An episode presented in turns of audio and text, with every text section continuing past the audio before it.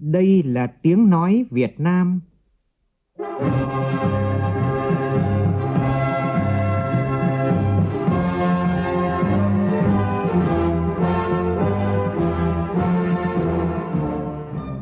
là tiếng nói Việt Nam, phát thanh từ Hà Nội, thủ đô nước Cộng hòa xã hội chủ nghĩa Việt Nam.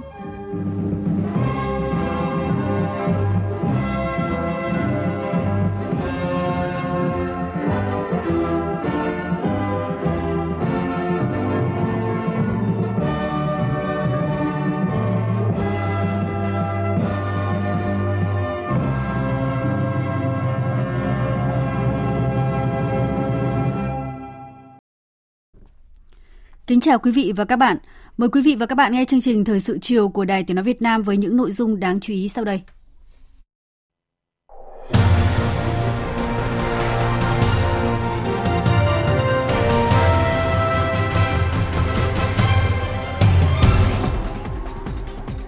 Chủ tịch nước Nguyễn Xuân Phúc đến thủ đô Seoul bắt đầu chuyến thăm cấp nhà nước Đại Hàn Dân Quốc, theo lời mời của Tổng thống Hàn Quốc Yoon suk yeol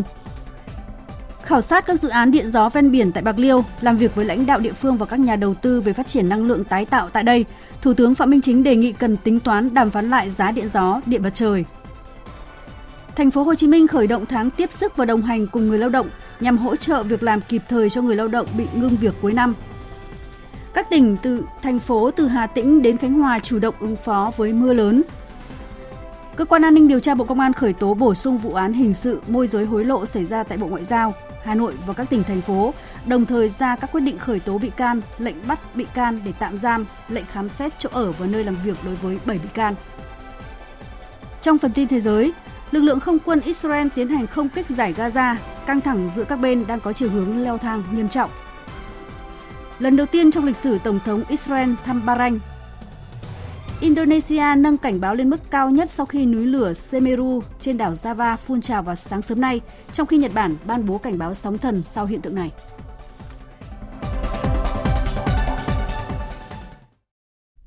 Bây giờ là nội dung chi tiết.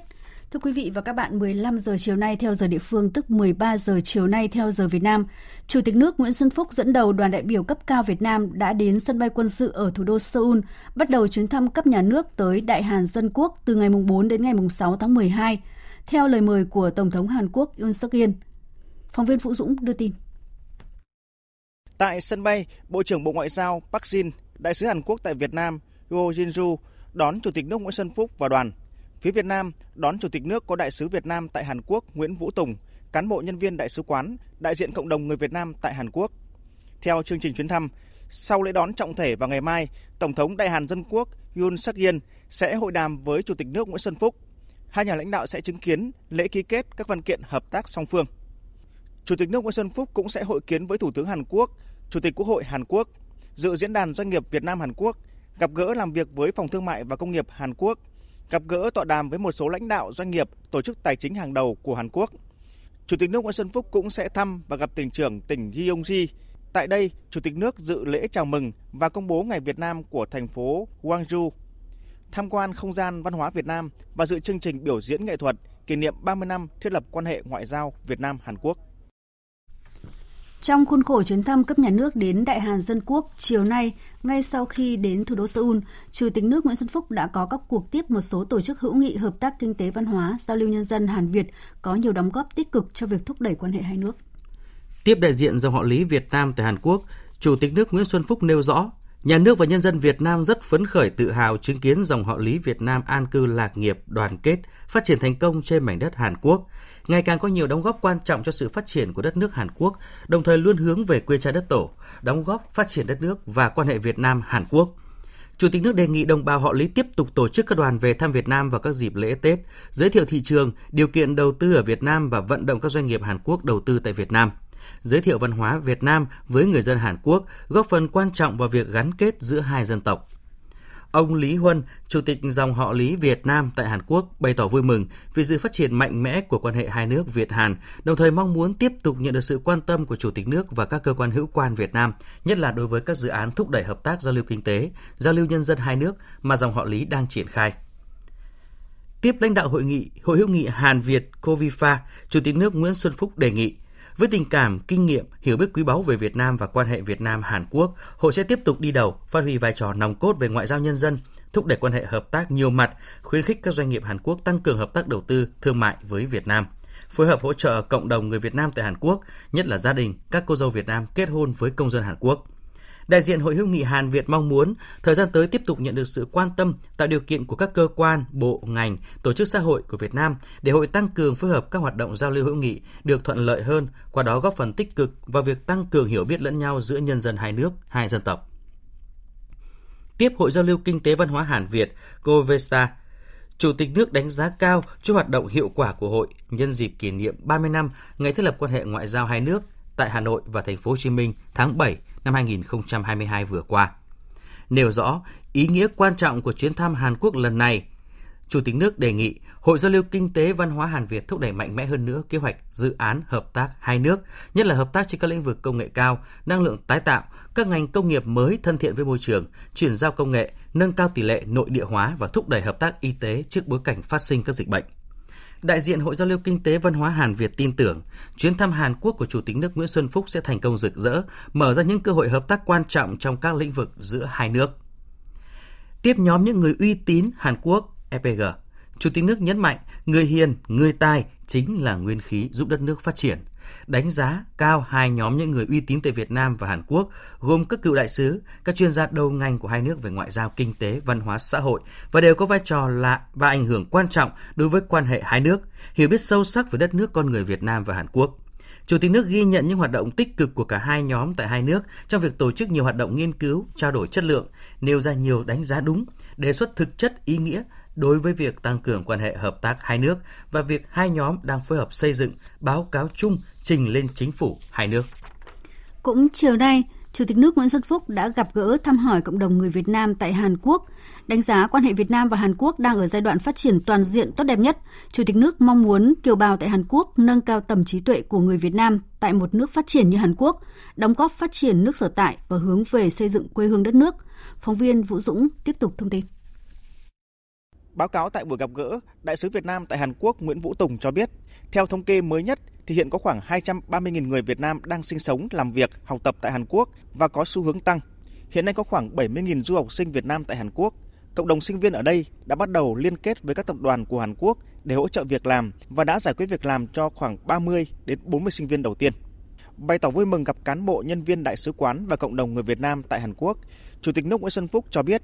Chuyến thăm Hàn Quốc lần này có ý nghĩa quan trọng, vừa là kỷ niệm 30 năm hai nước thiết lập quan hệ ngoại giao, vừa là dịp để hướng tới nâng cấp quan hệ ngoại giao hai nước như mong muốn từ hai nước.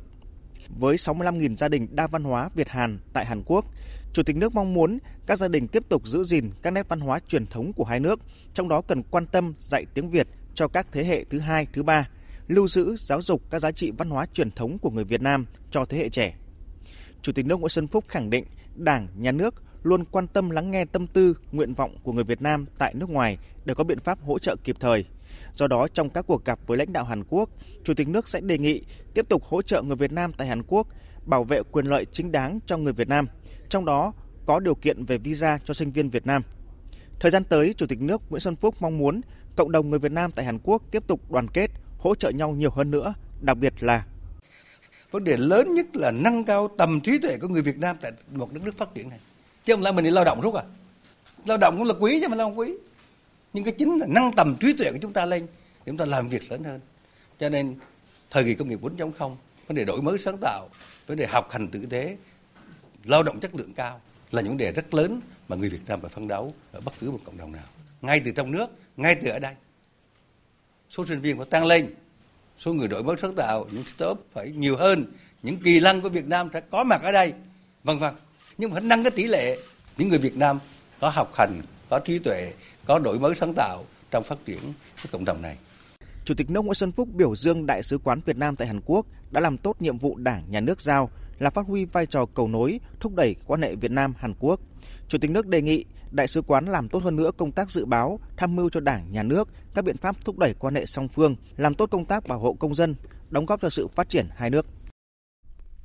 Chiều nay, Thủ tướng Phạm Minh Chính cùng đoàn công tác của chính phủ đã có buổi làm việc với lãnh đạo tỉnh Bạc Liêu nhằm đánh giá kết quả phát triển kinh tế xã hội năm 2022 và định hướng thời gian tới, giải quyết kiến nghị những khó khăn vướng mắc nhằm hỗ trợ Bạc Liêu phát huy tốt hơn các tiềm năng thế mạnh, phát triển nhanh, bền vững. Phóng viên Vũ Khuyên đưa tin. Báo cáo tại buổi làm việc, Chủ tịch Ủy ban nhân dân tỉnh Bạc Liêu Phạm Văn Thiểu cho biết, năm 2022, tỉnh Bạc Liêu đã đạt được nhiều thành tựu rất quan trọng toàn diện trên các lĩnh vực. Tổng sản phẩm trên địa bàn toàn tỉnh 9 tháng năm 2022 tăng trưởng cao 9,26%, ước cả năm tăng 9,6%, trong đó ngành công nghiệp xây dựng và dịch vụ đều tăng ở mức 15,6% và 13,5%. Bên cạnh đó, Chủ tịch Bạc Liêu cũng nêu rõ những tồn tại hạn chế như quy mô kinh tế còn nhỏ, tỷ lệ giải ngân vốn đầu tư công thấp, thu hút và sử dụng hiệu quả vốn đầu tư còn hạn chế, nhất là vốn FDI. Tác động của biến đổi khí hậu, tình trạng xâm nhập mặn và sạt lở bờ sông, ven biển diễn biến phức tạp. Phát biểu tại buổi làm việc, Thủ tướng Phạm Minh Chính yêu cầu tỉnh Bạc Liêu nhận thức rõ hơn về vai trò vị trí tiềm năng cơ hội phát triển của tỉnh trong sự phát triển chung của khu vực và cả nước để đề ra chương trình kế hoạch giải pháp phù hợp. Phấn đấu sớm đưa Bạc Liêu trở thành một động lực phát triển quan trọng của vùng đồng bằng sông Cửu Long, sớm trở thành trung tâm ngành công nghiệp tôm của cả nước, trung tâm năng lượng sạch của quốc gia và trung tâm du lịch của vùng đồng bằng sông Cửu Long tiếp tục đẩy mạnh công nghiệp hóa, hiện đại hóa, tái cơ cấu kinh tế, thúc đẩy nhanh hơn tỷ trọng công nghiệp thương mại dịch vụ trên nền tảng khoa học công nghệ và đổi mới sáng tạo, chuyển đổi số mạnh mẽ, phát huy thế mạnh của tỉnh để triển khai nông nghiệp công nghệ cao, dịch vụ, du lịch, chú trọng phát triển toàn diện kinh tế biển. Đặc biệt, về lĩnh vực nông nghiệp, Thủ tướng đề nghị tiếp tục thực hiện liên kết vùng, tập trung các sản phẩm chủ lực như tôm gạo, cùng với xây dựng quảng bá thương hiệu, truy xuất nguồn gốc xuất xứ, chú ý nâng cao hiệu quả khai thác thủy sản gắn với bảo vệ nguồn lợi bền vững, kiên quyết chống khai thác bất hợp pháp và không theo quy định. Xây dựng nông thôn mới trên quan điểm nông nghiệp sinh thái, nông thôn hiện đại, nông dân văn minh, thực hiện hiệu quả chương trình mỗi xã một sản phẩm. Về công nghiệp, tiếp tục phát triển năng lượng tái tạo theo hướng đưa Bạc Liêu trở thành một trong những trung tâm năng lượng sạch của quốc gia, đẩy mạnh công nghiệp chế biến gắn với sản phẩm nông sản chủ lực Cùng với đó, Thủ tướng yêu cầu chú trọng công tác quy hoạch để phát huy hết tiềm năng thế mạnh, mở ra không gian phát triển mới, khẩn trương hoàn thiện trình Thủ tướng Chính phủ phê duyệt và triển khai thực hiện có hiệu quả quy hoạch tỉnh thời kỳ 2021-2030, tầm nhìn đến năm 2050. Huy động hiệu quả mọi nguồn lực để phát triển, đẩy mạnh hợp tác công tư, nâng cao hiệu quả quản lý sử dụng và giải ngân vốn đầu tư công. Khẩn trương đẩy nhanh tiến độ giải ngân vốn đầu tư công, kiên quyết, kiên định, kiên trì giải ngân 100% theo đúng kế hoạch, tạo nền tảng quan trọng thu hút đầu tư, thực hiện tốt chương trình phục hồi và phát triển kinh tế xã hội, ba chương trình mục tiêu quốc gia. Trước đó, sáng nay, Thủ tướng Phạm Minh Chính đã khảo sát một số dự án hạ tầng trọng điểm tại Bạc Liêu. Tin của phóng viên Vũ Khuyên. Thủ tướng và đoàn công tác đã khảo sát công tác giải phóng mặt bằng đường cao tốc Bắc Nam phía Đông, tuyến Cần Thơ, Cà Mau, đoạn qua địa bàn tỉnh Bạc Liêu, Tuyến Cần Thơ Cà Mau dài khoảng 110 km, 11 nút giao liên thông với tổng vốn đầu tư khoảng 27.500 tỷ đồng.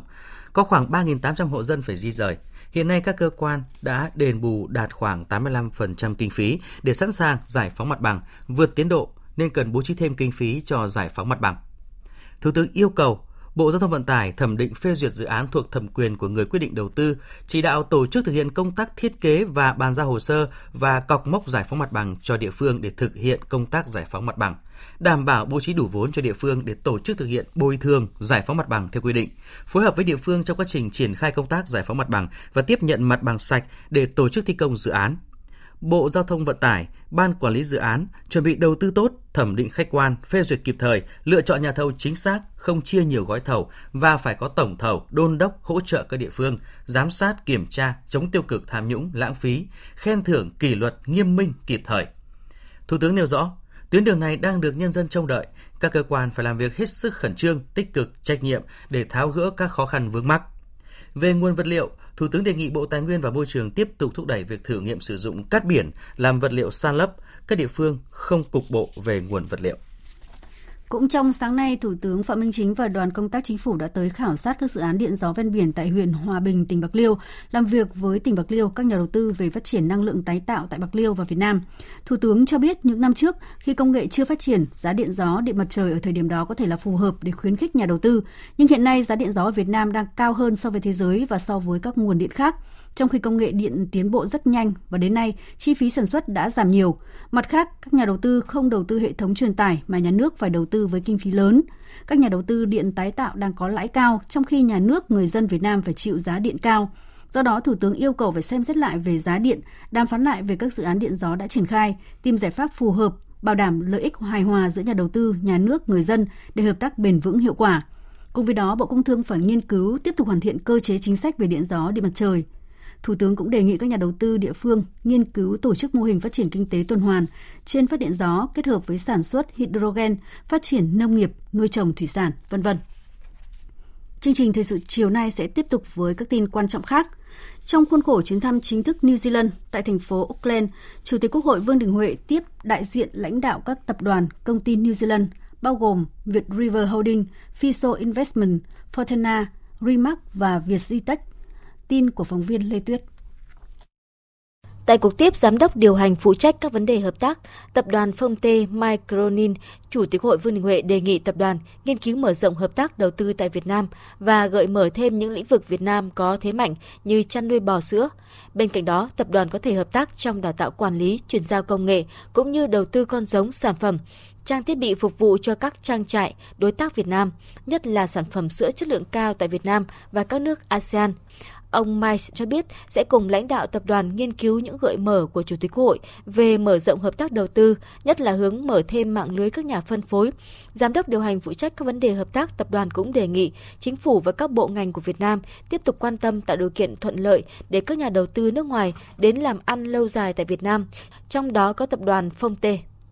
Tại cuộc tiếp giám đốc điều hành Fiso Investment, John Fiso và giám đốc công ty Việt River Holding Nguyễn Trương Khoa, Chủ tịch Hội Vương Đình Huệ hoan nghênh các doanh nghiệp đã có nhiều hoạt động kết nối doanh nghiệp hai nước và trực tiếp đầu tư vào Việt Nam. Ông John Fiso cho biết hiện nay Piso Investment đang đẩy mạnh đầu tư trở lại sau đại dịch COVID-19, tập trung vào các lĩnh vực y tế, giáo dục và nhập khẩu các sản phẩm Việt Nam. Piso Investment cũng đang xúc tiến các hoạt động đầu tư, xây dựng trường trung học, trường dạy nghề tại Việt Nam, hợp tác lao động và hỗ trợ doanh nghiệp Việt Nam đầu tư sang New Zealand. Ông Nguyễn Trương Khoa mong muốn đưa người lao động Việt Nam sang làm việc tại New Zealand vì đây là lĩnh vực hợp tác đầy tiềm năng bởi dân số và lực lượng lao động của New Zealand rất ít. Việt River Holding cũng đang xúc tiến nhập khẩu các sản phẩm tiêu, cà phê của Việt Nam sang thị trường New Zealand. Tại cuộc tiếp, công ty Rimac, giám đốc điều hành Don Hà, một trong những công ty bất động sản lớn và có thương hiệu lớn của Hoa Kỳ, hoạt động thông qua hệ thống chuyển nhượng quyền thương mại. Chủ tịch Hội cho rằng công ty cần chú trọng nghiên cứu thị trường hợp tác lao động, mở rộng cơ hội hợp tác thương mại, tham gia lĩnh vực thế mạnh là bất động sản, đáp ứng nhu cầu ngày càng lớn của Việt Nam. Chủ tịch Hội bày tỏ ủng hộ kế hoạch nhập khẩu sản phẩm có xuất xứ Việt Nam để mở trung tâm bán hàng và siêu thị điện máy gia dụng tại New Zealand và đề nghị chủ động phối hợp với các cơ quan hữu quan của New Zealand tìm ra các biện pháp khắc phục khó khăn, thúc đẩy hợp tác giữa công ty và các doanh nghiệp New Zealand với doanh nghiệp đối tác Việt Nam. Cũng trong sáng nay, đại diện Viettech NZ đã đến chào Chủ tịch Hội Vương Đình Huệ và báo cáo Chủ tịch Hội về hoạt động của mình cũng như nỗ lực kết nối các tổ chức và nhân sự làm trong ngành công nghệ thông tin của Việt Nam tại New Zealand. Sau khi nghe báo cáo về các hoạt động của Viettech NZ, Chủ tịch Hội đánh giá cao sáng kiến và các hoạt động mục tiêu của Viettech NZ với vai trò là tổ chức kết nối mạng lưới tri thức Việt hoạt động trong lĩnh vực công nghệ tại New Zealand, đóng góp cho sự phát triển của cộng đồng người Việt tại New Zealand nói chung Chủ tịch Quốc hội đề nghị tăng cường hỗ trợ kết nối hiệu quả cộng đồng người Việt trong lĩnh vực công nghệ thông tin ở New Zealand, đồng thời thông qua Đại sứ quán, Bộ Kế hoạch và Đầu tư chủ động tham gia mạng lưới đổi mới sáng tạo, đóng góp nhiều sáng kiến với tổ chức hoạt động của cộng đồng công nghệ thông tin Việt Nam tại New Zealand, đóng góp cho quan hệ hai nước. Thưa quý vị và các bạn, trước khi tiến hành chuyến thăm New Zealand, Chủ tịch Quốc hội Vương Đình Huệ và đoàn đại biểu Việt Nam đã có những hoạt động dày đặc trong chuyến thăm chính thức Australia. Chuyến thăm được phía Australia đánh giá là rất thành công khi tăng cường sự kết nối được lãnh đạo hai nước và tạo dựng cơ sở để quan hệ hai nước phát triển lên một mức độ mới. Việt Nga, phóng viên Đài Tiếng nói Việt Nam thường trú tại Australia đã ghi lại một số ý kiến đánh giá từ phía Australia về chuyến thăm này là người tham dự các cuộc gặp mặt quan trọng của Chủ tịch Quốc hội Vương Đình Huệ với các nhà lãnh đạo Australia. Đại sứ Australia tại Việt Nam Andrew Kolesinowski cho biết các cuộc gặp gỡ này đã để lại ấn tượng trong các nhà lãnh đạo Australia về một nhà lãnh đạo Việt Nam có lối suy nghĩ hiện đại và thể hiện rõ mong muốn trong việc thắt chặt hơn nữa quan hệ giữa hai nước, cho thấy vị trí quan trọng của Việt Nam trong chính sách đối ngoại của Australia. Um, Tại sao lại Việt Nam? Uh, Tôi phải nói với bạn rằng Australia có rất nhiều quan hệ với Việt Nam vào thời điểm hiện tại. Đây là nền kinh tế được mọi người yêu thích. Mối quan hệ giữa người dân hai nước đang mang đến cho chúng ta rất nhiều lợi thế. Um, chúng tôi thấy Việt Nam phát triển rất nhanh, um, rất cởi mở uh, và muốn kết bạn nhiều hơn. Đồng thời, tôi cũng cho rằng giữa hai nước có mối quan hệ đối tác tự nhiên. Vì vậy, đối với chúng tôi, quyết định rất rõ ràng là nâng cấp quan hệ với Việt Nam. Giáo sư Gordon Fleck thuộc trung tâm Perth US Asia, có nhiều quan tâm, nghiên cứu về chính sách đối ngoại của Việt Nam nhận định việc Quốc hội Việt Nam và Nghị viện Australia thắt chặt quan hệ là điều rất quan trọng, vì nhiều hoạt động hợp tác giữa hai nước cần đến sự ủng hộ của hai cơ quan này. Bởi vì nhiều hoạt động mà Australia và Việt Nam muốn hợp tác với nhau đều cần có sự ủng hộ của Quốc hội. Ví dụ, cả Việt Nam và Australia đều là thành viên của Hiệp định Đối tác Toàn diện và Tiến bộ Xuyên Thái Bình Dương CPTPP và hiệp định này đòi hỏi sự thông qua của Quốc hội. Về tương lai quan hệ hai nước cũng cần có sự ủng hộ của Quốc hội. Vì thế, Quốc hội hai nước có quan hệ chặt chẽ như thế này là điều rất tốt really good thing. Nghị sĩ Sharon Clayton, Phó Chủ tịch Hạ viện, Chủ tịch nhóm nghị sĩ hữu nghị Australia Việt Nam đã có dịp dùng bữa với Chủ tịch Quốc hội Vương Đình Huệ cho biết. Chủ tịch Quốc hội Vương Đình Huệ đã được đón tiếp nồng hậu tại Australia và chuyến thăm đã chuyển thông điệp rõ ràng về tương lai của mối quan hệ giữa hai nước. Um, Chuyến đi của Chủ tịch Quốc hội Vương Đình Huệ với tư cách là khách mời đầu tiên của Quốc hội Australia không chỉ cho thấy mối quan hệ sâu sắc giữa hai bên, mà còn thể hiện sự coi trọng của hai quốc gia trong việc đẩy mạnh hơn nữa quan hệ song phương. Australia và Việt Nam là những người bạn gần gũi và là đối tác chiến lược của nhau. Hiện nay, tại Quốc hội Australia đã có nhóm nghị sĩ hữu nghị Australia Việt Nam với 57 thành viên là đại diện ở tất cả các đảng lớn cũng như các bang và vùng lãnh thổ của Australia. Nghị sĩ Sharon Clayton cho biết, thực tế này thể hiện thiện trí trong việc thúc đẩy quan hệ với Việt Nam cũng như thúc đẩy sự kết nối giữa Nghị viện Australia với Quốc hội Việt Nam, giữa hai đất nước và người dân hai bên. Một sự kiện ngoại giao quan trọng khác, nhân lời mời của Quốc hội nước Cộng hòa Hồi giáo Iran, đoàn đại biểu Quốc hội nước Cộng hòa xã hội chủ nghĩa Việt Nam do Phó Chủ tịch Quốc hội Trần Quang Phương làm trưởng đoàn đã sang thăm và làm việc tại Iran từ ngày mùng 2 đến ngày mùng 6 tháng 12. Trong các ngày mùng 2, mùng 3 tháng 12, đoàn đại biểu Quốc hội Việt Nam đã hội đàm với ông Ali Nikas, Phó Chủ tịch Quốc hội thứ nhất Iran. Hai bên nhất trí phối hợp tổ chức tốt các hoạt động kỷ niệm 50 năm thiết lập quan hệ ngoại giao Việt Nam-Iran cho năm 2023 tăng cường các hoạt động trao đổi và ngoại giao nhân dân, thúc đẩy kết nghĩa giữa các địa phương của hai bên. Phó Chủ tịch Quốc hội Trần Quang Phương đề nghị Việt Nam và Iran tăng cường hợp tác kinh tế song phương, tạo điều kiện cho hàng hóa của hai bên thâm nhập thị trường của nhau, tổ chức các hoạt động xúc tiến thương mại, diễn đàn doanh nghiệp, kết nối doanh nghiệp. Liên quan đến vấn đề hạt nhân Iran, Phó Chủ tịch Quốc hội Trần Quang Phương bày tỏ ủng hộ việc giải trừ vũ khí hủy diệt hàng loạt, trong đó có vũ khí hạt nhân, đồng thời tôn trọng quyền của các nước sử dụng năng lượng hạt nhân vì mục đích hòa bình, phù hợp với các nghĩa vụ theo hiệp ước không phổ biến vũ khí hạt nhân. Về quan hệ giữa hai quốc hội, Phó Chủ tịch Quốc hội Trần Quang Phương đề nghị hai bên đẩy mạnh hoạt động trao đổi đoàn các cấp, nâng cao hơn nữa vai trò của nhóm nghị sĩ hữu nghị giữa hai nước, tăng cường giao lưu giữa các nghị sĩ Quốc hội, nâng cao hiểu biết của nhân dân hai nước về quan hệ hữu nghị, hợp tác giữa Việt Nam và Iran. Đồng thời, Quốc hội hai nước tiếp tục phối hợp chặt chẽ tại các diễn đàn nghị viện đa phương như Liên minh Nghị viện Thế giới IPU. Thời sự VOV nhanh, tin cậy, hấp dẫn. Chương trình thời sự chiều nay sẽ tiếp tục với một số sự kiện diễn ra trong ngày. Sáng nay tại Hà Nội, Trung ương Đoàn Thanh niên Cộng sản Hồ Chí Minh tổ chức Liên hoan Tuổi trẻ sáng tạo toàn quốc năm 2022 với ngày hội trải nghiệm và không gian sáng tạo trẻ, thu hút hàng nghìn bạn trẻ hào hứng tham gia. Phản ánh của phóng viên Phương Thoa. Tại Liên hoan tuổi trẻ sáng tạo toàn quốc năm nay, với hoạt động nổi bật là ngày hội trải nghiệm và không gian sáng tạo trẻ, trưng bày các sản phẩm công trình giải pháp đề tài sáng tạo tiêu biểu của tuổi trẻ cả nước là các mô hình sản phẩm sáng tạo, bảng biểu số liệu được sắp xếp khoa học theo lĩnh vực lao động sản xuất, nghiên cứu khoa học, chuyển đổi số, văn hóa. Trong đó đáng chú ý là không gian trải nghiệm vũ trụ ảo của Trung tâm Phát triển Khoa học Công nghệ và Tài năng trẻ, sách AR có tương tác của đoàn khối các cơ quan trung ương, robot AI văn phòng của Ban Thanh niên Quân đội, hệ thống hỗ trợ điều khiển ô tô thông minh của Thành đoàn Hà Nội. Anh Hồ Ngọc Văn, công ty cổ phần ánh sáng số Huo Press và cô Hoàng Thị Lan, trưởng nhóm STEM trường Xanh Tuệ Đức cho biết Hôm nay đến đây bọn em mang đến những cái bộ sản phẩm, cái thiết bị đèn thông minh. Sản phẩm này đã là hệ thống phần cứng và phần mềm là do một cái doanh nghiệp startup của Việt Nam sản xuất và phát triển nên là đưa một cái trải nghiệm mới cho các em học sinh. Và thứ hai là bọn em có thể tiếp lửa về cái tinh thần khởi nghiệp muốn là các em có thể phát triển được ạ thì ở đây uh, chúng ta đã có rất là nhiều các trải nghiệm ví dụ những trải nghiệm về tên lửa này hoặc là chúng ta để cái quả cầu ấy ạ. Thì khi mà các con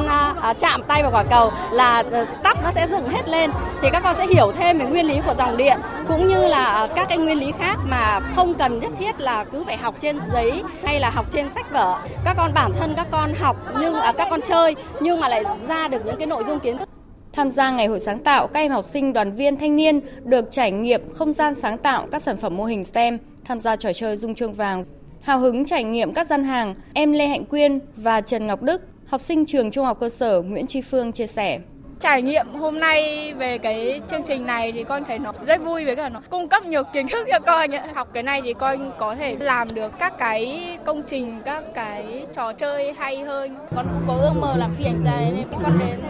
gian hàng STEM để trải nghiệm tên lửa bơm bằng khí, con sẽ làm một cái bởi vì con nhìn nó rất là đơn giản trong khuôn khổ liên hoan, các đoàn viên thanh niên còn tham gia tọa đàm tuổi trẻ sáng tạo với chủ đề Thanh niên Việt Nam tiên phong sáng tạo góp phần hiện thực hóa khát vọng vì một Việt Nam phồn vinh hạnh phúc, trực tuyến với 67 điểm cầu các tỉnh, thành đoàn, đoàn trực thuộc. Tại tọa đàm, các đại biểu trao đổi thảo luận về vai trò của đoàn thanh niên sung kích sáng tạo trong các lĩnh vực hoạt động công tác đoàn và phong trào thiếu nhi nhằm hỗ trợ việc làm kịp thời cho người lao động bị ngưng việc hoặc bị thôi việc do doanh nghiệp thu hẹp sản xuất kinh doanh, giúp người lao động an tâm về việc làm ổn định cuộc sống, nhất là vào dịp cuối năm này. Tại thành phố Hồ Chí Minh diễn ra chương trình tháng tiếp sức và đồng hành cùng người lao động. Chương trình kéo dài từ ngày 1 tháng 12 năm nay đến hết ngày 10 tháng 1 năm 2023 tại điểm kết nối giới thiệu việc làm ở các bến xe, đoàn thanh niên các quận huyện thành phố Thủ Đức và tại Trung tâm Dịch vụ Việc làm Thanh niên thành phố Hồ Chí Minh tại số 1 Nguyễn Văn Lượng quận Gò Vấp, số 4 Phạm Ngọc Thạch quận 1. Theo Phó Giám đốc Trung tâm Dịch vụ Việc làm Thanh niên thành phố Nguyễn Văn Sang, chương trình hướng đến mục tiêu tạo thêm nhiều việc làm, hỗ trợ người lao động, sinh viên, thanh niên nhanh chóng tiếp cận với các chỉ tiêu tuyển dụng từ doanh nghiệp, đồng thời hỗ trợ doanh nghiệp trong việc tuyển dụng lao động phù hợp với các vị trí việc làm tại đơn vị. Doanh nghiệp có nhu cầu tuyển dụng lao động phổ thông, nhân viên thời vụ, góp phần ổn định nguồn cung cầu trong thời gian tới.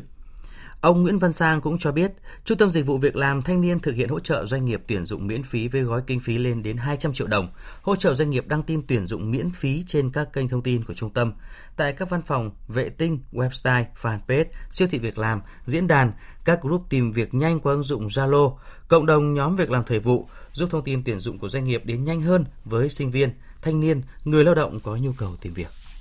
Liên đoàn Thương mại và Công nghiệp Việt Nam cùng chương trình phát triển Liên Hợp Quốc tại Việt Nam vừa giới thiệu lấy ý kiến đóng góp để hoàn thiện và triển khai thực hiện bộ công cụ sàng lọc các dự án đầu tư tại Việt Nam với mong muốn nâng cao chất lượng môi trường đầu tư tại Việt Nam. Nhiều chuyên gia kiến nghị cần có những giải pháp áp dụng cho phù hợp mỗi địa phương, không để bộ công cụ sàng lọc này trở thành rào cản đối với nhà đầu tư nước ngoài và cần có sự kết nối để các nhà sản xuất nội địa và doanh nghiệp FDI cùng nhau phát triển. Phản ánh của phóng viên Đài Tiếng nói Việt Nam thường trú tại thành phố Hồ Chí Minh.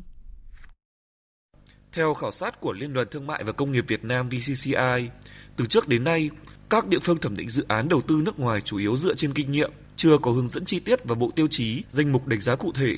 Vẫn còn tình trạng địa phương dễ dãi trong việc lựa chọn dự án đầu tư, các khía cạnh như môi trường, xã hội ít được chú trọng. Bộ Công cụ sàng lọc dự án đầu tư tại Việt Nam do Liên đoàn Thương mại và Công nghiệp Việt Nam VCCI cùng chương trình phát triển Liên Hợp Quốc tại Việt Nam UNDP xây dựng sẽ hỗ trợ chính quyền địa phương đánh giá đóng góp của các doanh nghiệp FDI, thẩm định các dự án đầu tư, khắc phục tồn tại, cụ thể hóa các chủ trương định hướng, thu hút các dự án đầu tư có trách nhiệm. Ông Đào Xuân Đức, Phó Chủ tịch Hiệp hội các doanh nghiệp khu công nghiệp thành phố Hồ Chí Minh cho rằng các địa phương cần có cách tiếp cận chính xác bộ công cụ này, sau đó áp dụng cho phù hợp.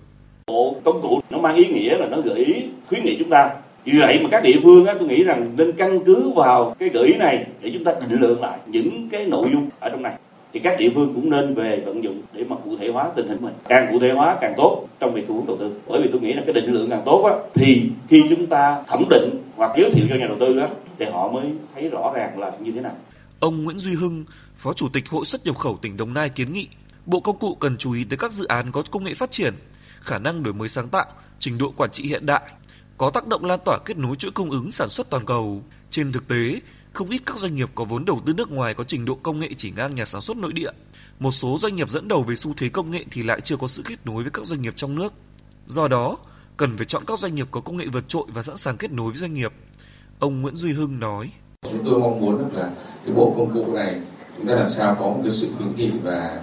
À, có một cái sự đề xuất làm sao để cái kết nối giữa doanh nghiệp FDI và doanh nghiệp trong nước được tốt hơn từ cái cái thực tế đó thì chính cái FDI cũng có thể là dẫn dắt nhưng mà cũng có thể là song hành làm sao để làm sao doanh nghiệp nội địa ở Việt Nam có thể phát triển tốt hơn.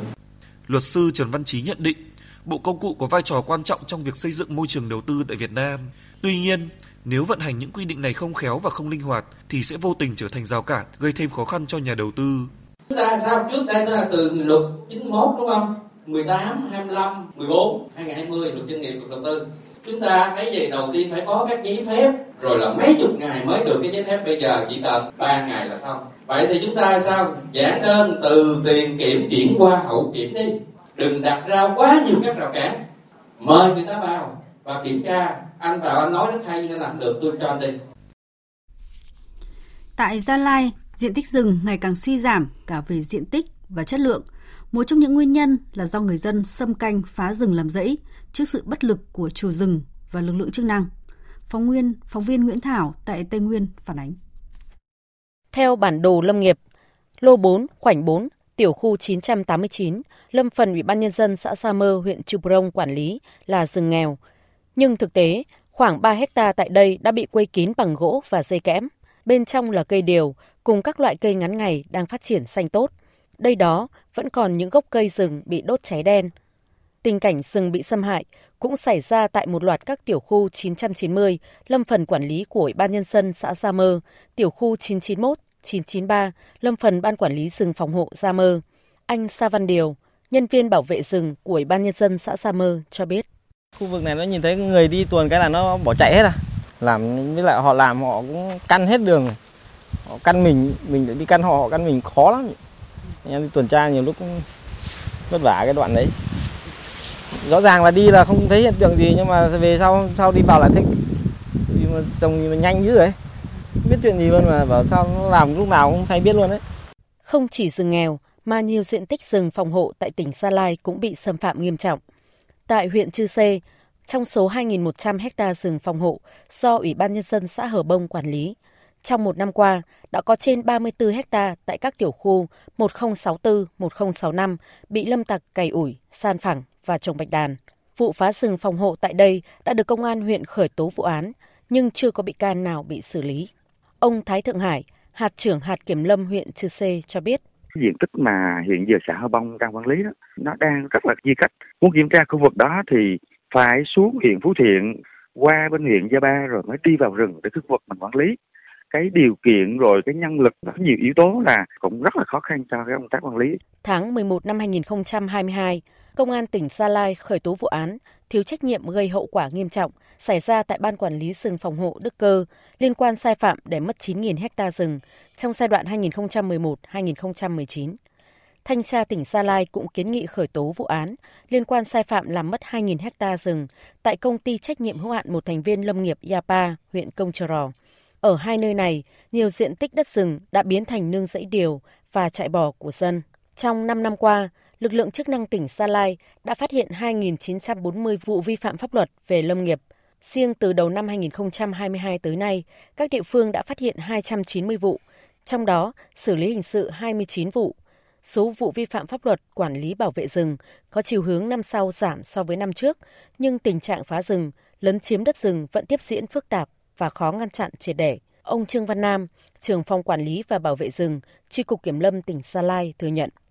nó thì bây giờ bảo là lượng đông nữa hay cũng không thể xoải được. Thế thì cái này thì chỉ có cách là ờ, tất cả các ngành chức năng cấp các ngành tuyên truyền trông rộng thì người dân người ta nắm người ta biết là ở cái tác dụng của rừng mình phải bảo vệ rừng thế nào. Nếu mà mình có đụng vào rừng thì sẽ bị phạt như thế này sẽ bị ờ, khởi tố thế này khác. Đấy là chung tay cả tất cả. Người ta người ta có cái trách nhiệm về công tác quản lý bảo vệ rừng. Cái này thì không phải một sớm một chiều. Nếu không có những giải pháp hữu hiệu và toàn diện rừng ở Gia Lai vẫn bị xâm chiếm hàng ngày trước sự bất lực của chủ rừng và các lực lượng chức năng. Tiếp theo là một thông tin đang thu hút sự quan tâm của dư luận. Cơ quan an ninh điều tra Bộ Công an vừa ra quyết định bổ sung quyết định khởi tố vụ án hình sự môi giới hối lộ, quy định tại điều 365 Bộ luật hình sự xảy ra tại Bộ Ngoại giao, Hà Nội và các tỉnh thành phố, đồng thời ra các quyết định khởi tố bị can, lệnh bắt bị can để tạm giam, lệnh khám xét chỗ ở và nơi làm việc đối với 7 bị can. Theo đó, cơ quan an ninh điều tra Bộ Công an khởi tố về tội nhận hối lộ, quy định tại điều 354 Bộ luật hình sự đối với ba bị can: Vũ Hồng Quang sinh năm 1977, Phó trưởng phòng vận tải hàng không, Cục Hàng không Việt Nam, Bộ Giao thông Vận tải. Vũ Ngọc Minh sinh năm 1961, nguyên cán bộ Đại sứ quán Việt Nam tại Angola. Lý Tiến Hùng, sinh năm 1969, nguyên cán bộ Đại sứ quán Việt Nam tại Nga, hiện là chuyên viên vụ khoa học công nghệ và môi trường, Bộ Giáo dục và Đào tạo. Cơ quan an ninh điều tra Bộ Công an cũng khởi tố về tội đưa hối lộ, quy định tại Điều 364 Bộ Luật Hình sự đối với ba bị can. Nguyễn Thị Hiền, sinh năm 1987, lao động tự do. Đào Minh Dương, sinh năm 1971, Chủ tịch Hội đồng Quản trị Công ty Cổ phần Visasun. Nguyễn Thế Dũng, sinh năm 1980, Giám đốc Công ty Trách nhiệm hữu hạn Du lịch Thương mại Sang Trọng. Bên cạnh đó, cơ quan an ninh điều tra Bộ Công an khởi tố về tội môi giới hối lộ, quy định tại Điều 365 Bộ Luật Hình sự đối với Phạm Thị Kim Ngân, sinh năm 1982, cán bộ phòng trị sự tạp chí Thanh tra, Thanh tra Chính phủ. Đây là diễn biến mới trong quá trình cơ quan an ninh điều tra Bộ Công an tiến hành điều tra vụ án đưa hối lộ, nhận hối lộ, lợi dụng chức vụ quyền hạn trong khi thi hành công vụ và vừa và lừa đảo chiếm đoạt tài sản xảy ra tại Bộ Ngoại giao, thành phố Hà Nội và các tỉnh thành phố. Còn tại thành phố Hồ Chí Minh, Ủy ban nhân dân thành phố vừa có báo cáo về kết quả thanh tra việc chuyển đổi mục đích sử dụng đất từ đất sản xuất kinh doanh sang kinh doanh đất xây dựng nhà ở của doanh nghiệp nhà nước, doanh nghiệp cổ phần hóa giai đoạn 2011-2021. Tin của phóng viên Duy Phương thường trú tại thành phố Hồ Chí Minh. Việc thanh tra được Việc thanh tra được thanh tra thành phố Hồ Chí Minh thực hiện dựa trên yêu cầu của thanh tra chính phủ trong giai đoạn từ năm 2011 đến cuối năm 2021 các doanh nghiệp đã chuyển đổi 70 vị trí đất với tổng diện tích gần 1,4 triệu mét vuông sang kinh doanh đất, xây dựng nhà ở. Tổng số tiền thu được từ việc chuyển đổi mục đích sử dụng đất là hơn 8.501 tỷ đồng, đạt 100% số tiền phải thu. Thanh tra Thành phố Hồ Chí Minh đã thanh tra 28 vị trí đất với gần 6 triệu mét vuông đất và ban hành 8 kết luận thanh tra. Kết quả thanh tra, thành phố thu hồi được 6,5 tỷ đồng, đã chuyển vào tài khoản tạm giữ của cơ quan an ninh điều tra Bộ Công an 21 tỷ đồng, xử lý hành chính 21 tổ chức cá nhân và chuyển 7 vụ việc vi phạm sang cơ quan công an để xử lý hình sự. Các vi phạm chuyển mục đích đất công chủ yếu là của doanh nghiệp hoặc chủ đầu tư dự án, như doanh nghiệp chuyển nhượng hoặc góp vốn bằng tài sản trên đất, sau đó chuyển quyền được thuê đất của nhà nước hoặc quyền phát triển dự án cho đối tác để toàn quyền phát triển dự án. Theo tin của phóng viên Thanh Thắng tại miền Trung, mưa lớn trong ngày hôm nay tiếp tục gây sạt lở quốc lộ 19C, đoạn qua huyện Sông Hinh của tỉnh Phú Yên. Trong suốt hai ngày 3 và 4 tháng 12, trên quốc lộ 19C, tại km 143 650 thuộc địa bàn xã E Trôn, huyện Sông Hinh, xảy ra tình trạng sạt lở mái ta ly dương, cuốn theo khoảng 7.000 mét khối đất đá xuống bồi lấp rãnh dọc và toàn bộ mặt đường, chiều dài gần 100 mét, khiến giao thông ách tắc. Riêng hôm nay, tại vị trí cách điểm sạt lở ban đầu khoảng hơn 20 mét, xuất hiện thêm một điểm sạt lở mới với khối lượng 800 mét khối. Hiện nay, khu vực này có mưa liên tục, đất đá trên sườn núi ngầm nước lâu ngày đã bão hòa, khiến sườn núi tiếp tục sạt lở. Tại vị trí sạt lở trên tuyến quốc lộ 19C khá chặt hẹp, không có diện tích thi công nên việc bố trí máy móc và nhân lực gặp nhiều khó khăn. Ông Nguyễn Phương Đông, Giám đốc Sở Giao thông Vận tải tỉnh Phú Yên cho biết, Sở đã chỉ đạo các đơn vị tập trung khắc phục điểm sạt lở trên quốc lộ 19C, đồng thời cử lực lượng hướng dẫn điều tiết giao thông cho các phương tiện đi Đắk Lắk và ngược lại đi theo quốc lộ 29 để đảm bảo an toàn.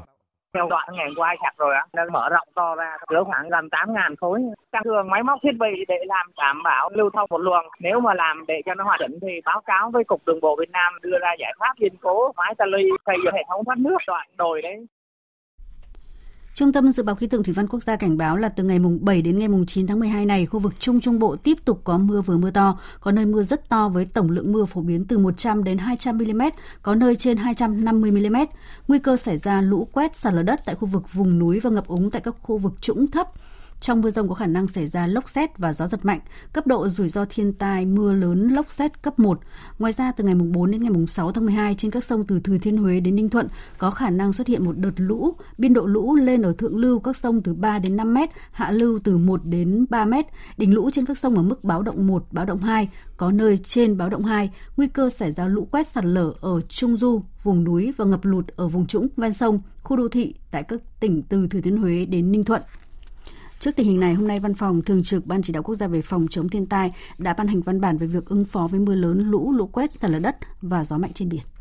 Để chủ động ứng phó với thiên tai, Văn phòng Thường trực Ban Chỉ đạo Quốc gia về phòng chống thiên tai đề nghị các tỉnh thành phố theo dõi chặt chẽ các bản tin cảnh báo dự báo để thông báo hướng dẫn kịp thời thường xuyên cho các cấp chính quyền nhân dân chủ động phòng tránh mưa lớn, lũ, lũ quét, sạt lở đất, thực hiện các biện pháp phòng tránh mưa lũ, đặc biệt là lũ quét, sạt lở đất, triển khai lực lượng xung kích kiểm tra giả soát các khu dân cư thấp trũng có nguy cơ cao xảy ra lũ, lũ quét, sạt lở đất, ngập lụt, chia cắt, chủ động sơ tán người dân khi có tình huống xảy ra.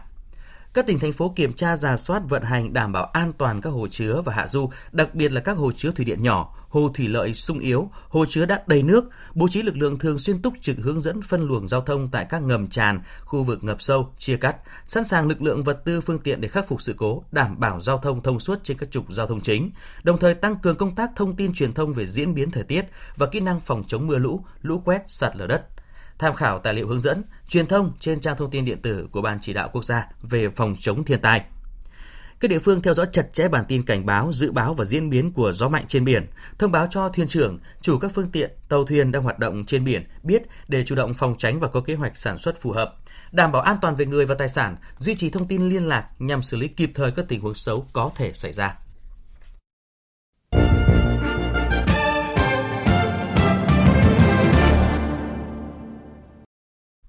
Chương trình thì sự chiều nay sẽ tiếp tục với phần tin thế giới. Văn phòng Tổng thống Israel thông báo Tổng thống nước này Isaac Herzog đã bay tới Bahrain trong khuôn khổ chuyến thăm cấp nhà nước đầu tiên trong lịch sử tới nước này. Thông cáo xác nhận Ông Herod đã bay tới Bahrain trong chuyến công du cấp nhà nước, chuyến thăm đầu tiên trong lịch sử tới Bahrain của một vị tổng thống Israel. Quan hệ giữa Israel và Bahrain đã được cải thiện kể từ khi hai nước tham gia hiệp định Abraham do Mỹ thúc đẩy cách đây 2 năm. Hai nước đã khởi động đàm phán hiệp định tự do hóa thương mại FTA sau khi ký thỏa thuận Abraham. Trao đổi thương mại giữa Israel và Bahrain đã tăng trưởng đều đặn và đạt 7 triệu 500 nghìn đô la Mỹ trong năm ngoái. Trong đó xuất khẩu của Israel chiếm khoảng 4 triệu đô la Mỹ, chủ yếu là các sản phẩm đá quý, kim cương, hóa chất công nghiệp, máy móc thiết bị. Ở chiều ngược lại, Israel nhập khẩu chủ yếu là kim loại cơ bản, khoáng chất và các sản phẩm hóa dầu. Hiệp định Abraham được ký kết hồi tháng 9 năm 2020 nhằm bình thường hóa quan hệ giữa Israel và các nước Hồi giáo, vùng vịnh, trong đó Mỹ giữ vai trò trung gian, then chốt. Kể từ khi ký văn kiện này, mối quan hệ giữa Israel và các quốc gia vùng vịnh đã được mở rộng, đáng chú ý là việc nối lại các chuyến bay thẳng và các thỏa thuận kinh tế.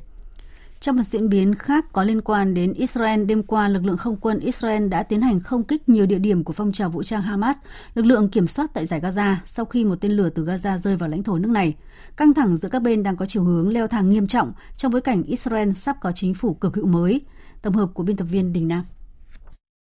Hôm qua, các chiến binh người Palestine tại giải Gaza đã phóng một tên lửa vào lãnh thổ Israel giữa lúc tình trạng bạo lực gia tăng ở khu vực bờ Tây.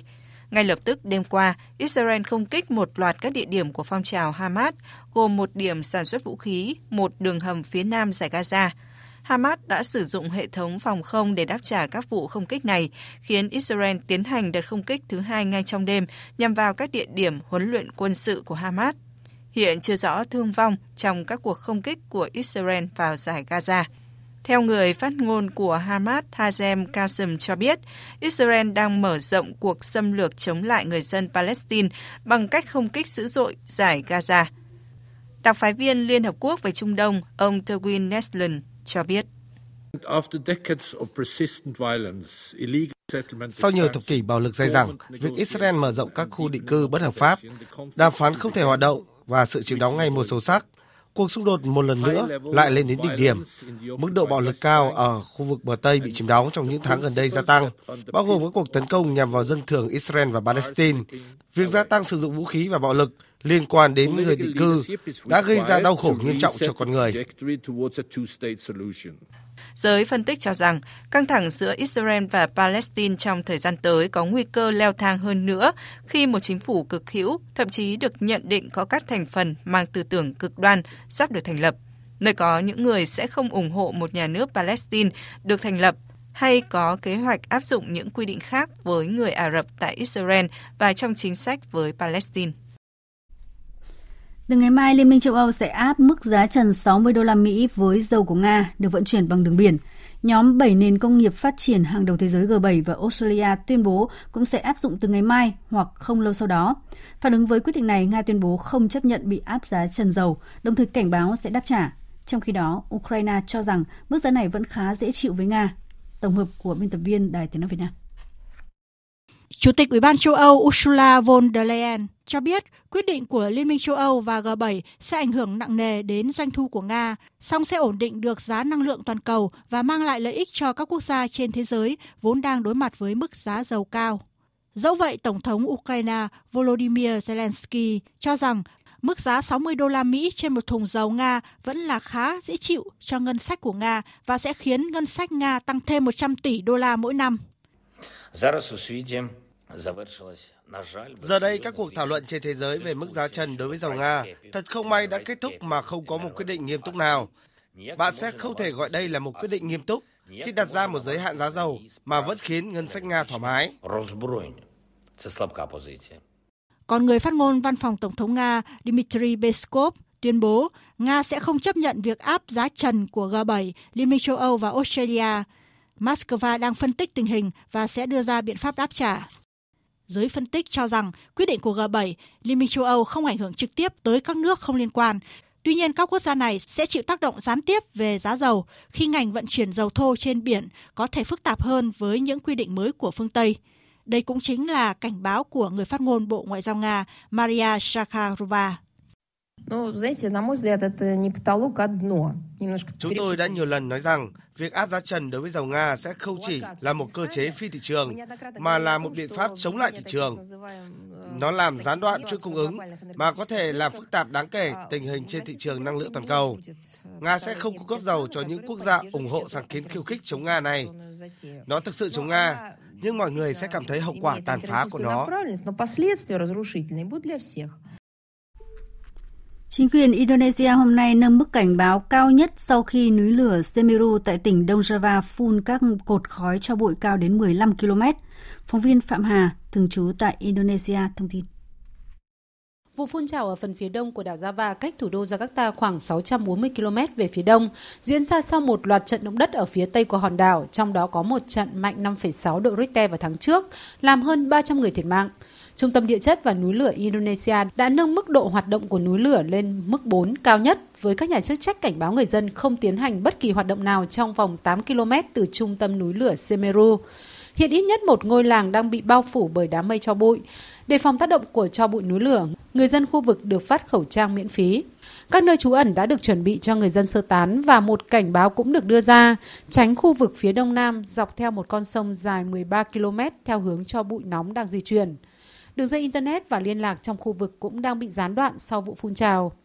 Núi lửa Semeru phun trào lần cuối cách đây đúng một năm khiến ít nhất 51 người thiệt mạng. Thảm họa khiến toàn bộ đường phố ngập trong bùn và cho bụi với gần 10.000 người phải đi sơ tán. Trong khi đó, cơ quan khí tượng Nhật Bản đã ban bố cảnh báo sóng thần sau vụ núi lửa phun trào dữ dội trước đó cùng ngày ở Indonesia. Theo cơ quan khí tượng Nhật Bản, sóng thần có thể ập vào bờ biển các đảo thuộc tỉnh Okinawa, miền Nam Nhật Bản vào khoảng 14 giờ 30 hôm nay theo giờ địa phương, tức 12 giờ trưa nay theo giờ Việt Nam. Thành phố Bethlehem thuộc bờ Tây đã thắp sáng một cây thông Noel khổng lồ bên ngoài nhà thờ Chúa Giáng sinh. Thành phố của người Palestine này được cho là nơi Chúa Giêsu sinh ra, đã gần như đóng cửa trong hai mùa Giáng sinh trước và mất đi mùa du lịch cao điểm vì đại dịch. Nhưng năm nay, niềm vui đám sinh, Giáng sinh đã trở lại nơi đây. Biên tập viên Trần Nga thông tin. Nhiều người đã tới chiêm ngưỡng cây thông khổng lồ trên quảng trường Máng Cỏ, được thắp sáng bằng hàng trăm ngọn đèn màu với pháo hoa đủ màu sắc thắp sáng bầu trời đêm. Các điểm thu hút chính ở Bethlehem là nhà thờ Chúa Giáng sinh có từ thế kỷ thứ tư, được xây dựng trên một hang động nơi người cơ đốc giáo tin rằng Chúa Giêsu đã ra đời và cây thông Noel cao 16 mét ở quảng trường Máng Cỏ. Trước những căng thẳng với Israel vẫn luôn âm ỉ, mùa Giáng sinh trở thành nguồn động viên, mang đến niềm vui cũng như nguồn lợi kinh tế cho người Palestine tại nơi bị ngăn cách với Jerusalem bằng một hàng rào quân sự bê tông của Israel. Cư dân và du khách chia sẻ cảm nhận. I think I felt a little bit confused. Tôi cảm thấy có một chút bối rối vì có quá nhiều người đến từ khắp nơi trên thế giới. Điều đó thật tuyệt. Khi bạn đến gần hơn và chạm vào những địa điểm đó thì đó là một cảm giác thật phi thường đối với những người theo đạo cơ đốc và đặc biệt là người công giáo. Nó giống như thiên đường vậy, có sự ấm áp trong lòng. Thật đặc biệt khi được ở những nơi mà tôi chỉ đọc trong kinh thánh và chỉ nghe được nói đến, không thể tin được khi ở đây, nơi tuyệt đẹp như thế này.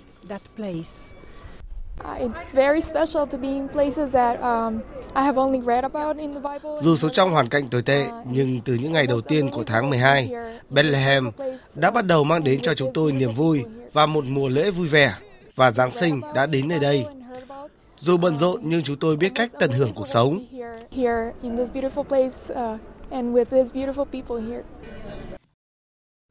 Quý vị và các bạn đang nghe chương trình Thời sự chiều của Đài Tiếng nói Việt Nam. Tiếp nối ngay sau đây là trang tin thể thao.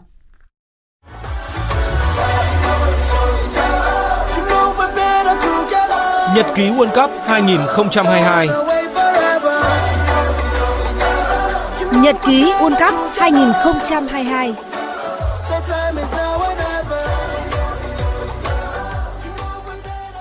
Quý vị và các bạn thân mến, lúc 22 giờ tối nay mùng 4 tháng 12, vòng 18 World Cup 2022 tiếp tục khởi tranh. Đương kim vô địch Pháp sẽ so tài với Ba Lan. Còn vào lúc 2 giờ dạng sáng mai sẽ là cuộc chiến giữa đội tuyển Anh và đại diện đến từ châu Phi, đội tuyển Senegal.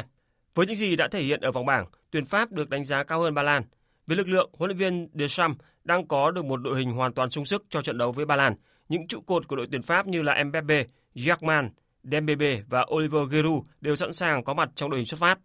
Ở bên kia chiến tuyến, tuyển Ba Lan cũng sẽ tung ra đội hình mạnh nhất. Tuy nhiên, họ vẫn bị đánh giá thấp hơn đối thủ cả về lực lượng lẫn phong độ. Nhận định về trận đấu này, bình luận viên Việt Anh cho rằng với việc đứng đầu ở bảng đấu của mình thì rõ ràng là các cầu thủ Pháp có được sự thuận lợi khi mà họ chỉ phải gặp đội nhì bảng C ở lượt đấu của vòng 1/8, đó là đội tuyển Ba Lan.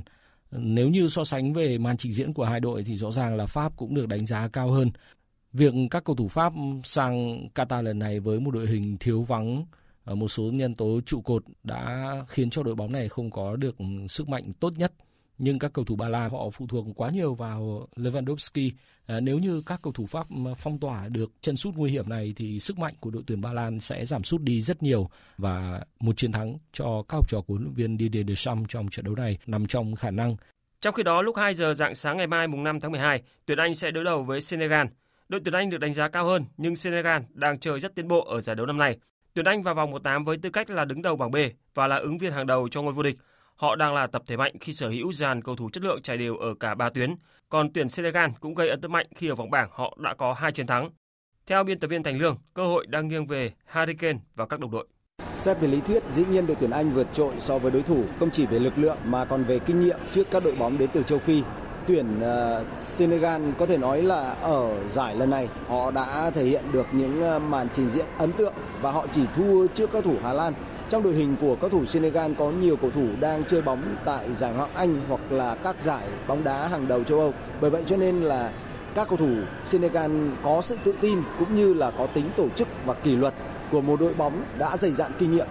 Trong khi đó thì đội tuyển Anh lại có những ngôi sao và đặc biệt là Harry Kane đang có được vai trò và tầm ảnh hưởng rất lớn. Đây là một trận đấu có thể nói là 51% nghiêng về các cầu thủ Anh và 49% còn lại thuộc về các thủ Senegal. Với lối chơi giàu thể lực và sức mạnh, Senegal sẽ là thử thách lớn với Tam Sư ở trận đấu diễn ra vào dạng sáng mai. Hai đội chiến thắng ở cặp đấu này sẽ gặp nhau tại vòng tứ kết World Cup 2022. Thưa quý vị, sau thành công của SEA Games 31 hồi tháng 5 vừa qua, Quảng Ninh tiếp tục vinh dự được đăng cai tổ chức chính Đại hội Thể thao Toàn quốc lần thứ 9 năm 2022. Hiện tại, Quảng Ninh đã chuẩn bị chu đáo và đón các vận động viên, huấn luyện viên, trọng tài, cổ động viên về tham dự đại hội. Tỉnh Quảng Ninh là nơi diễn ra sự kiện khai mạc bế mạc, cũng là nơi so tài của 21 trên 43 môn thi đấu tại đại hội. Với kinh nghiệm tổ chức nhiều giải đấu lớn như SEA Games 31, Quảng Ninh đã sẵn sàng mọi điều kiện về địa điểm, trang bị hệ thống cơ sở vật chất khang trang hiện đại, đáp ứng tốt các điều kiện về chuyên môn theo từng môn thi đấu. Ông Thái Thành Nam, đại diện cơ sở lưu trú nhà nghỉ Bình Minh, phường Đại Yên, thành phố Hạ Long nói: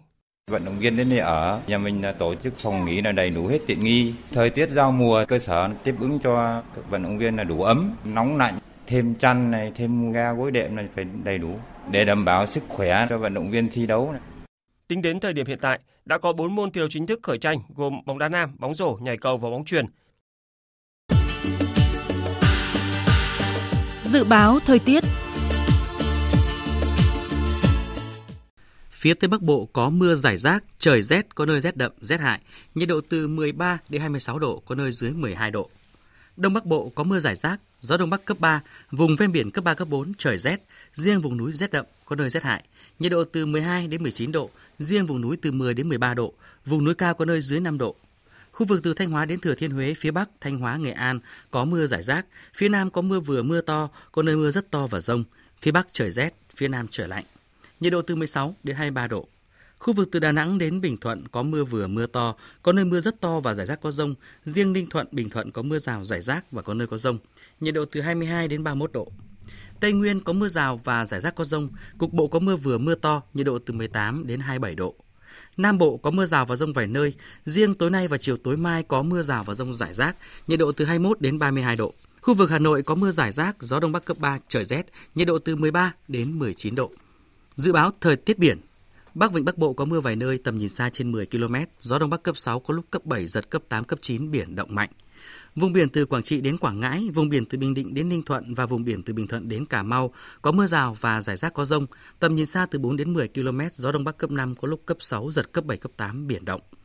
Vùng biển từ Cà Mau đến Kiên Giang và Vịnh Thái Lan có mưa rào và rông rải rác, tầm nhìn xa trên 10 km, giảm xuống 4 đến 10 km trong mưa, gió đông bắc đến đông cấp 4 cấp 5. Khu vực Bắc Biển Đông và khu vực quần đảo Hoàng Sa thuộc thành phố Đà Nẵng có mưa rào rải rác và có nơi có rông, tầm nhìn xa trên 10 km, giảm xuống 4 đến 10 km trong mưa, gió Đông Bắc cấp 6, cấp 7, giật cấp 8, cấp 9, biển động mạnh. Khu vực giữa và Nam Biển Đông và khu vực quần đảo Trường Sa thuộc tỉnh Khánh Hòa có mưa rào và rông vài nơi, riêng phía Tây có mưa rào và rông rải rác, tầm nhìn xa trên 10 km, giảm xuống 4 đến 10 km trong mưa, gió Đông Bắc cấp 5, riêng phía Bắc mạnh dần lên cấp 6, giật cấp 7, cấp 8, biển động. Chương trình thời sự chiều nay đến đây là hết. Chương trình này do các biên tập viên Thu Hòa, Lan Anh biên soạn và thực hiện với sự tham gia của phát thanh viên Sơn Tùng, kỹ thuật viên Đoàn Thanh, chịu trách nhiệm nội dung Nguyễn Vũ Duy. Cảm ơn quý vị và các bạn đã quan tâm theo dõi. Xin kính chào tạm biệt và hẹn gặp lại.